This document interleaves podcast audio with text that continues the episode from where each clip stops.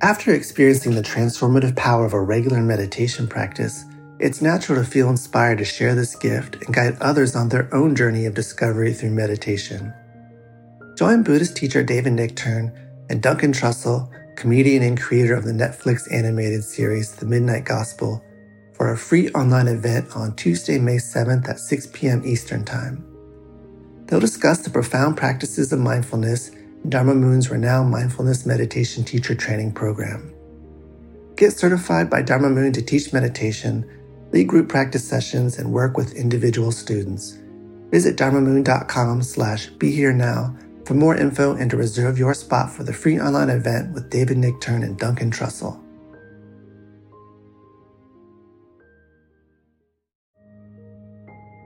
This show is sponsored by BetterHelp.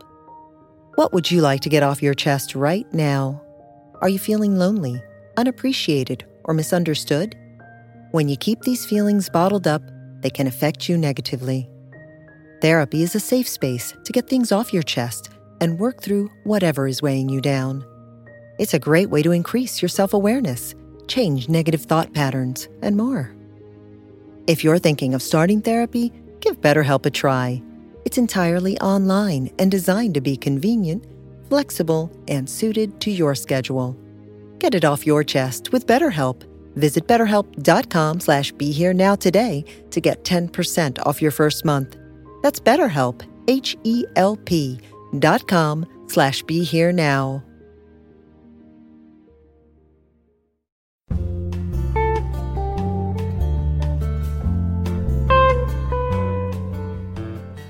Welcome to a special bonus podcast brought to you by the Be Here Now Network. We would like to share stories from teacher and kirtan leader Krishna Das about the life of Neem Karoli Baba and the acts of grace that people have experienced through him. Don't worry, you will be getting a new episode of the Healing at the Edge podcast at the regular time. In the meantime, we invite you to enjoy this reflection from Krishna Das about his time in India with Maharaji and the miracle of love he witnessed there. You can search for the Pilgrim Heart podcast with Krishna Das in your podcast player and subscribe to receive regular talks, Q&As, and music with KD. Don't forget that these podcasts are brought to you by the Be Here Now network which is only made possible through your continued support. Visit BeHereNowNetwork.com slash donate to find out how you can support these podcasts, along with all of the retreats, live events, and daily content made available by the Be Here Now Network. All the money in the universe is mine, even the money in America. Maharaji said that as this guy who one of there were couple of people in the group who had a few bucks, and they used to give. We had the Hanuman Fund, and you know, not, most of us had nothing, so they put they, there was a little fund, and if we needed a few rupees to get to town, we could take it. So this one of these guys kept trying to give Maharaji money, and he would not accept money from the Westerners. Under any circumstances, he would not take money from the Westerners, and it drove this guy out of his mind and he just kept trying to find ways to get Maharaji. He would talk to old the old Indian devotees, and they would try to give Maharaji the money and say, "Ah, take it back to him," you know. And uh, he it drove the guy crazy. And he would say, "Why are you trying to give me money? All the money in the universe is mine, even the money in America." And he would laugh, but the guy could not. Finally, he just stuffed it in the temple box in the, the the box outside the temple, like a billion dollars or something. It's uh, but he did accept money from the Indian devotees to buy f- food and feed people because that's what he did. He fed people, fed everyone who came. In India, food is like money here. If you were going to give out money to people, oh, you'd get quite a lineup of people. But in India, money, now it's different, but in those days, food was the most valuable thing because people didn't know where their next meal was coming from. We are so we are reaping the fruits of so many positive karmas. We don't worry about where our next meal is going to come from. We don't worry about where we're going to sleep tonight, unless you're you snuck in here and you have no place to stay. we don't worry about all these things where we're going to get fresh water to drink, or if we're going to have enough water to take a shower or wash. We take so many things. I don't even want to say we take them for granted. We, we're the beneficiary of so many wonderful things being born here in, in the West, in a country of such wealth and uh, possibilities. So it's very hard to realize, you know, what it's like when you really don't know uh, where your next meal is going to come from. So Maharaji fed everyone, fed everyone. And um, one of the reasons he built the temple where he did was that there was a village about 18 kilometers over the over a few ridges up in the mountains, and almost every year there was a drought or a storm, and the crops were destroyed, and all these villages almost starved almost every year. So once the temple was built, from April to November, every day, 20 or 30 of these kids from the village would walk the 18 kilometers. They would eat as much as they could possibly eat, and then they would carry as much food as they could back to the village for the rest of the people. Nobody told them that. But that's what he did. And it was more than that, of course, because it was it was coming from him and it had his blessings with it. And this is also a very big thing. It was called prasad, food that's been offered to a great being or to God and then trans and then given out to people. It carries blessings with it. If you believe that. You don't have to. He fed everybody. It was quite extraordinary. I mean, nobody did that. In India, uh, yogis and saints, they didn't do that. You might get a little piece of sugar if you came to the temple as prasad. Yeah, but everyone who came, they were given a, they weren't necessarily sat down and fed, but they were given a packet with puris and potatoes cooked with ghee, not with, with, with oil, but with ghee, the most expensive ingredients. He treated everybody as if they were God. Here, it's the best food you can possibly get. I had a friend who had just come up from another guru's place. He he was probably down to about 85 pounds. He was like, you know, 5'10, and he had, had malaria and hepatitis. He wasn't supposed to eat any oily stuff. He comes to the temple. Maharaji gives him a plate of food, a pile, a mountain of, of potatoes cooked in oil and deep fried puris, right? About this high. And he sits there and he watches him eat it from across the courtyard. God bless him, the guy ate it and he never had a problem with any of his malaria or hepatitis again. It was up to him if he could eat it or not. So this stuff went on all the time. So he took money from people because people wanted to give, so he accepted. And one time he was sitting out on the road uh, at night. He would just walk out and then sit down on the road. You know, it's crazy. So all the devotees would have to come and sit down on the road with him, and cars would stop and go around, you know, just like that. So one day they're sitting on the road. Dada, one of his great devotees, uh, who was, uh, he had been an communist economics professor in Allahabad University when he met Maharaji.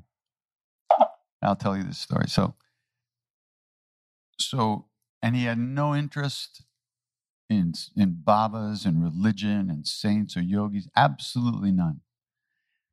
So, but he was living with his wife and his uh, mother. One day, he sees uh, he he sees his wife and his mother putting their shoes on to go out. So he says, "Where are you going?" And she, his wife said, "Well, there's we've heard that there's this Baba that comes to the house across the street, and we've been waiting, and they just told us that he's there, so we want to go see him." Yeah, good, go go. So they left, and they came right back, like about five minutes later. And Dada looks at his wife and says, What happened? And she said, Well, it was very strange. And Even though he didn't believe in this, he was still respectful to people. And so he they went home, Dada to the house, and Maharaji sits down in the living room and Dada kind of stands there. And then the people from across the street come in and the ladies go into the kitchen, they start cooking, more devotees start, and it's a party in 10 minutes. And uh, Dada's just like, okay. And uh, little by little, he became uh, one of the great devotees. And he's written two books. The first one is called By His Grace, which is the story of his time with Maharaji. And the second book is called The Near and the Dear, which is such a nice phrase. And in it, he he talks about his relationship with all the older devotees that he met when he came into contact with Maharaji and how Maharaji never taught him a damn thing, but he learned how to be a devotee from the other older devotees who had already kind of gotten into it. Two really good books.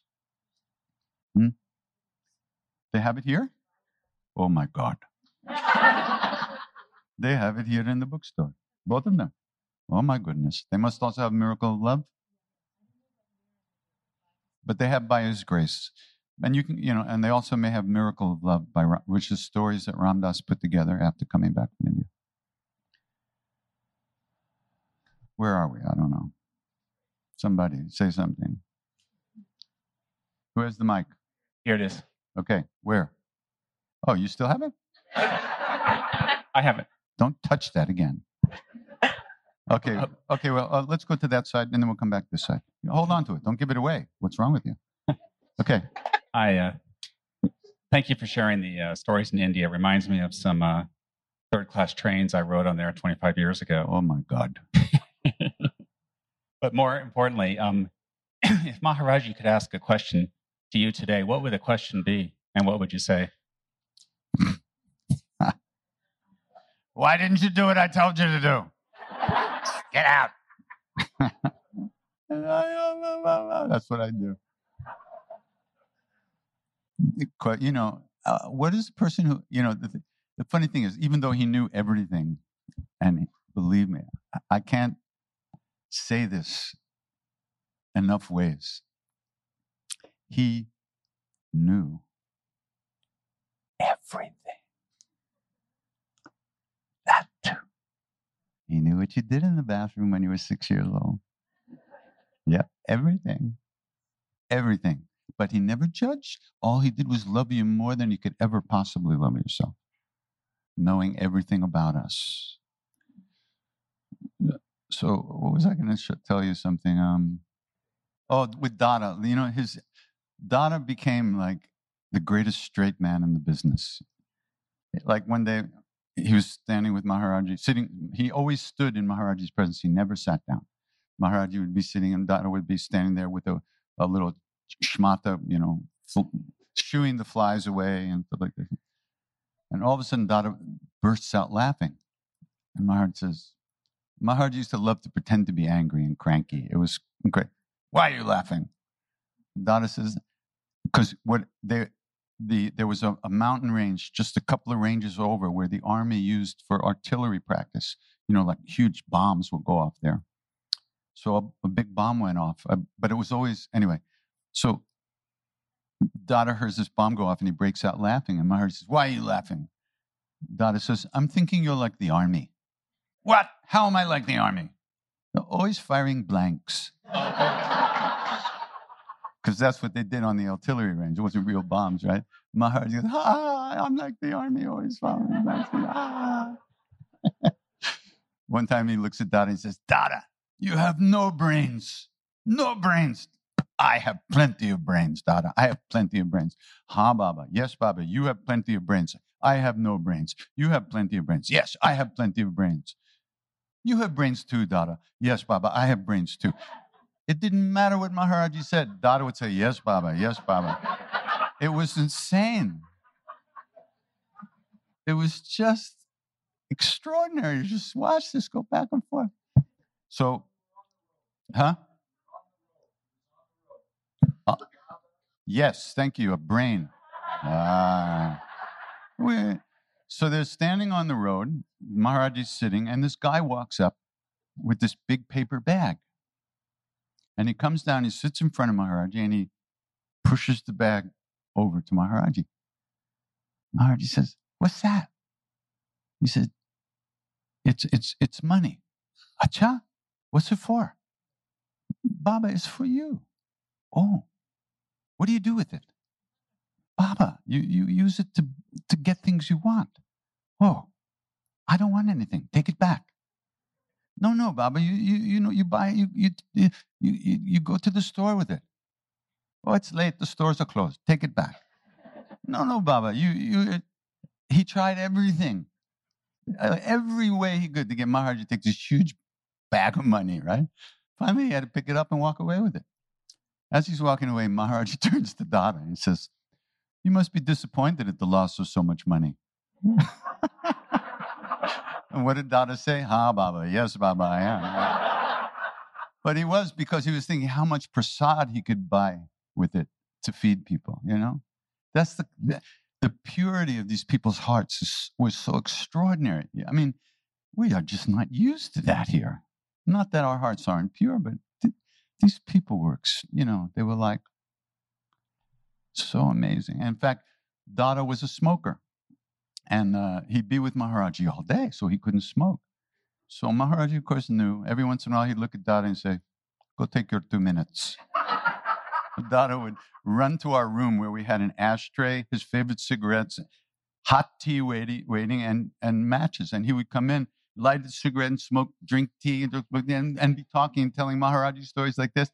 And then all of a sudden, you'd see he's starting to throw the cigarette down and put the teacup down, and his eyes are going like this.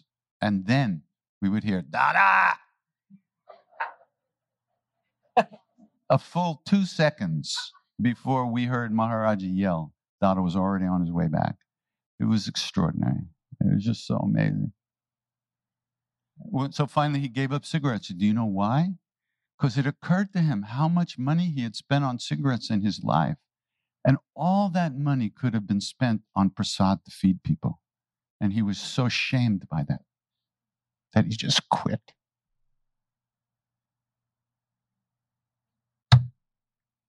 So, you.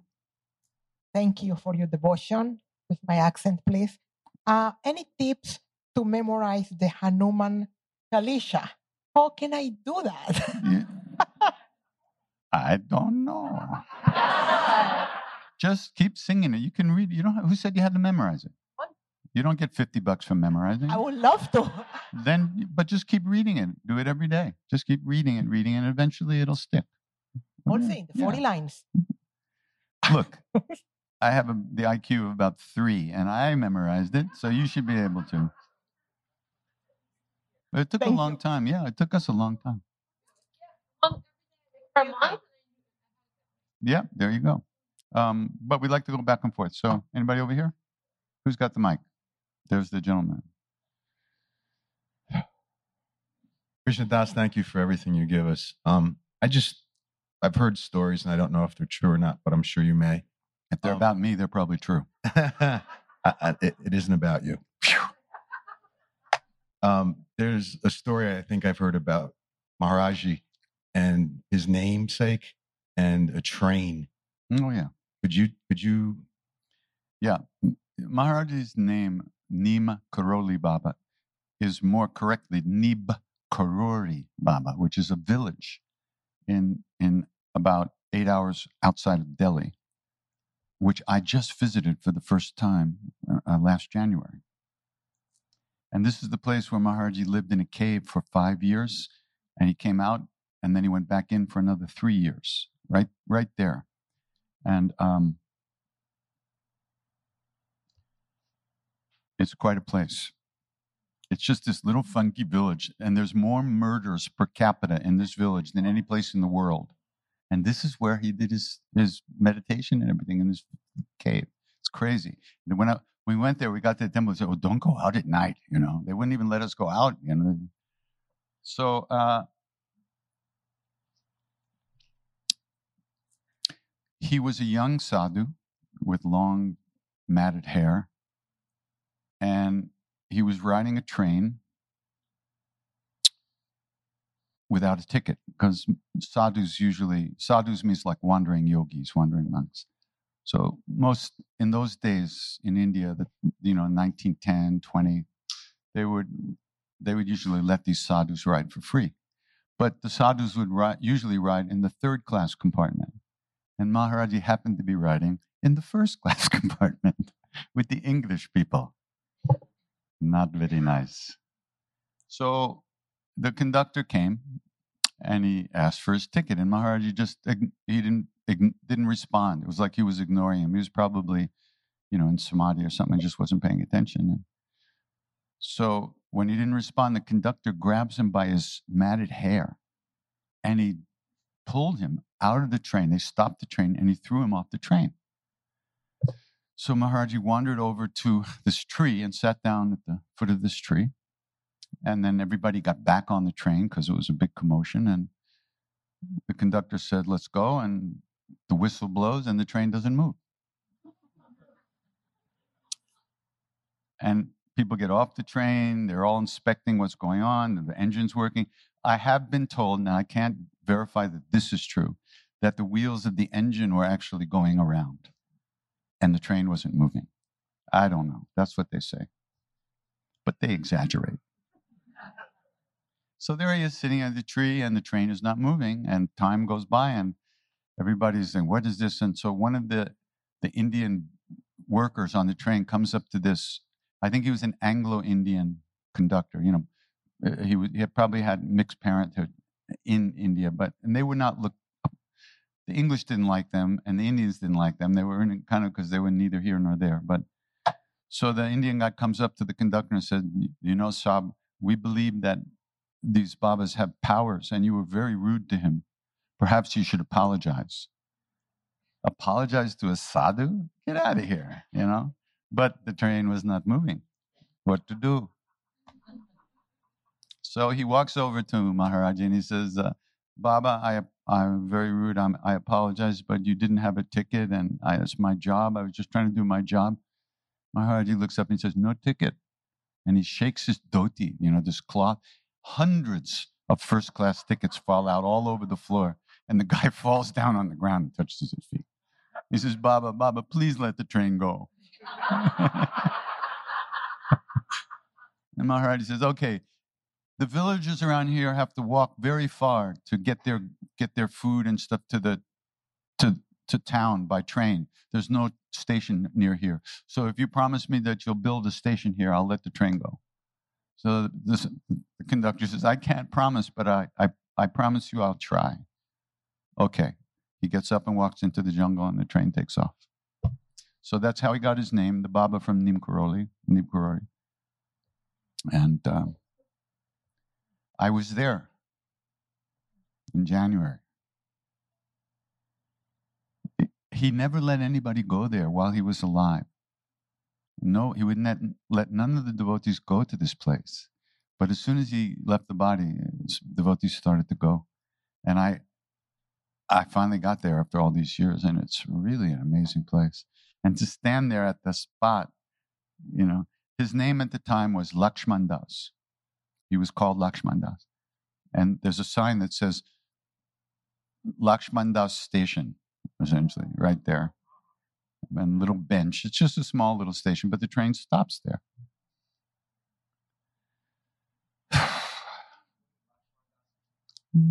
Das means servant. Lakshman is Ram's brother, you know, so he's a servant of, means servant of God is what it means. Just like Krishna Das, Ram Das.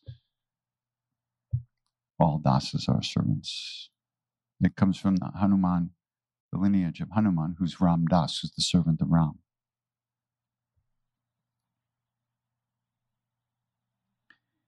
Everything these beings do, they do for only one reason for our sake. These great beings have no, there's no personal agenda. They've been there, done that. They don't need anything, they don't want anything. It might look like they do, but that's what's called lila play, their play. Some of these Babas drive around in fancy cars, some of them walk naked in the jungle. But if they're really a, a real Baba, they're completely unattached to whatever it looks like to us. Because their only reason for being is compassion. They know we're all one. And they know that we don't know that. So we suffer. So they're here to show us what's possible. And to help us find a way to take a step in the right direction.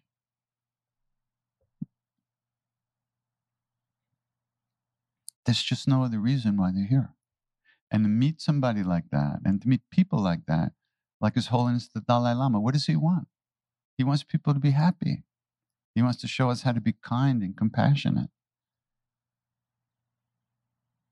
But being kind and compassionate is, is a practice. You have to think about it. You have to you have to override your own self our own selfishness to think about other people sometime and to become aware of what other people are going through. It's not all about us, you know. And but that's just a, that's a stage on the path. That's practice. Eventually, there's nothing left in there but compassion. There's no one thinking, I'm being compassionate, because that's also a trip. It's a good trip. And it's a useful trip. And since we have to be tripping, it's better to trip like that. because those trips lead to the dissolving of our separateness separateness. Look around the room. Everybody here thinks they are who they think they are. That is crazy. really. We are all totally locked into this thing that we think we are who we think we are. It's amazing. But even so, in there is the real thing. And so when we do practices, that's what happens. We we learn how to let go of all those storylines and go deeper into ourselves.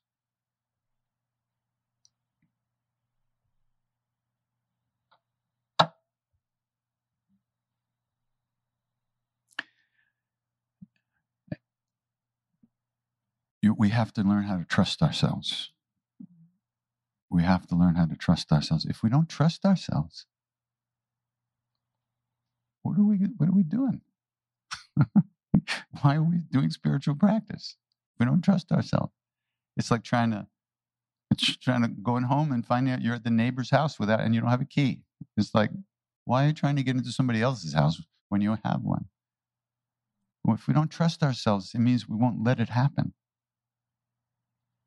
We're not going to let it happen. The fear is too much. There's too much damage to the wiring. I'm not saying like you can just make a choice, like, now I'm going to trust myself. Uh uh No, no, no. It's not easy. We're all so damaged, so betrayed, so hurt, so many times, in so many ways. We have to, we have to, we have to learn how to be good to ourselves. And it's, it's not so easy not so easy.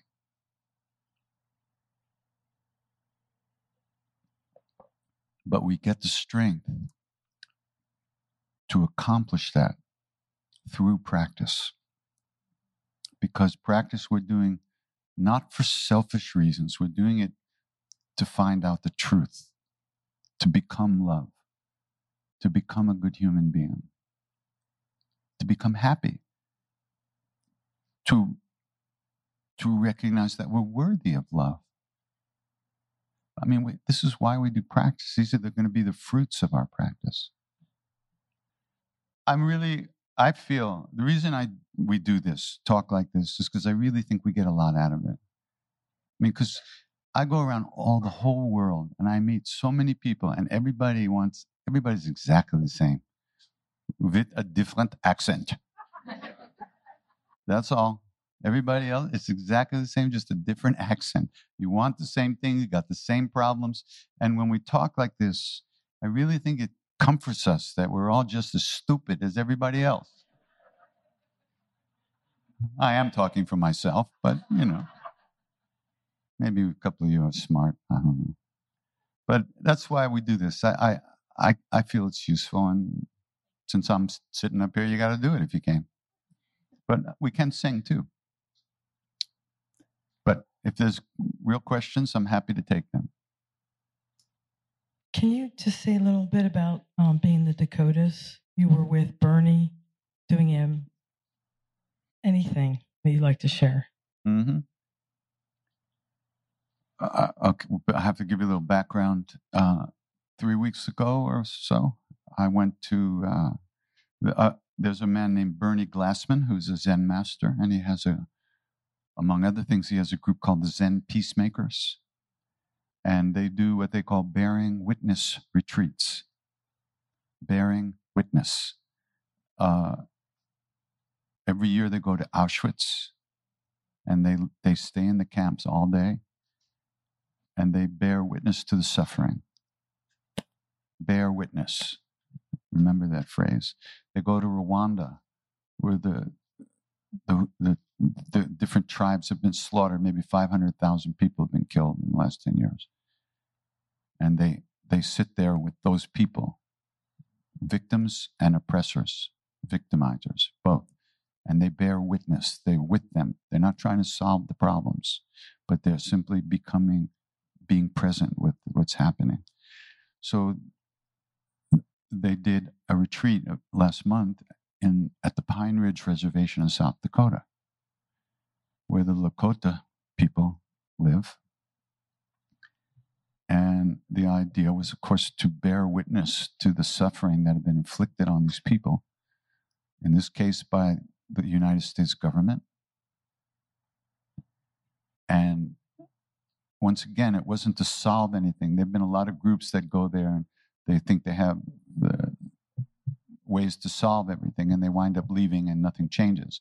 But this group was 160 people from all around the world gathered to be with the, the Lakota people. There were elders there at the retreat who spoke to us, told their stories, told us what happened, shared with us, and allowed us to uh, be with that and to open our hearts to the situation.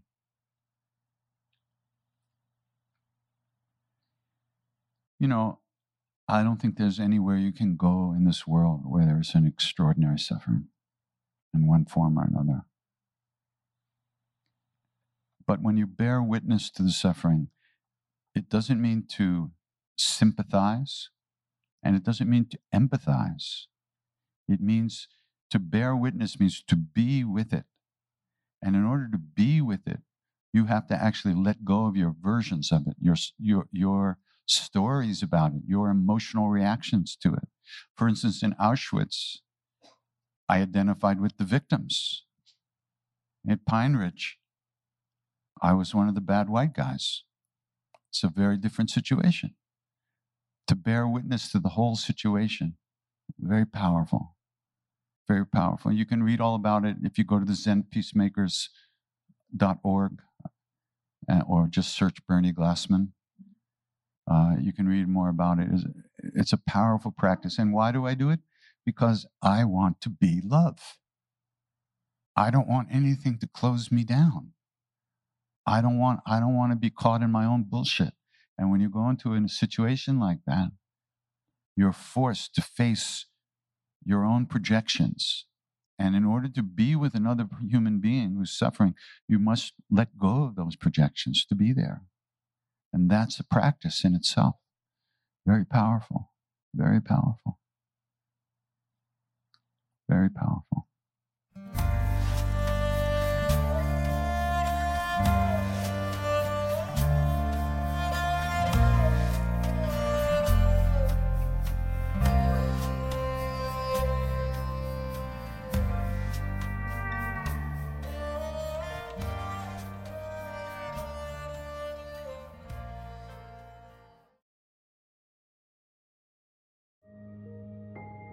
This show is sponsored by BetterHelp. What would you like to get off your chest right now? Are you feeling lonely, unappreciated, or misunderstood? When you keep these feelings bottled up, they can affect you negatively. Therapy is a safe space to get things off your chest and work through whatever is weighing you down. It's a great way to increase your self awareness, change negative thought patterns, and more. If you're thinking of starting therapy, give BetterHelp a try. It's entirely online and designed to be convenient, flexible, and suited to your schedule. Get it off your chest with BetterHelp. Visit betterhelp.com slash be here now today to get 10% off your first month. That's BetterHelp, H E L P dot com slash be here now.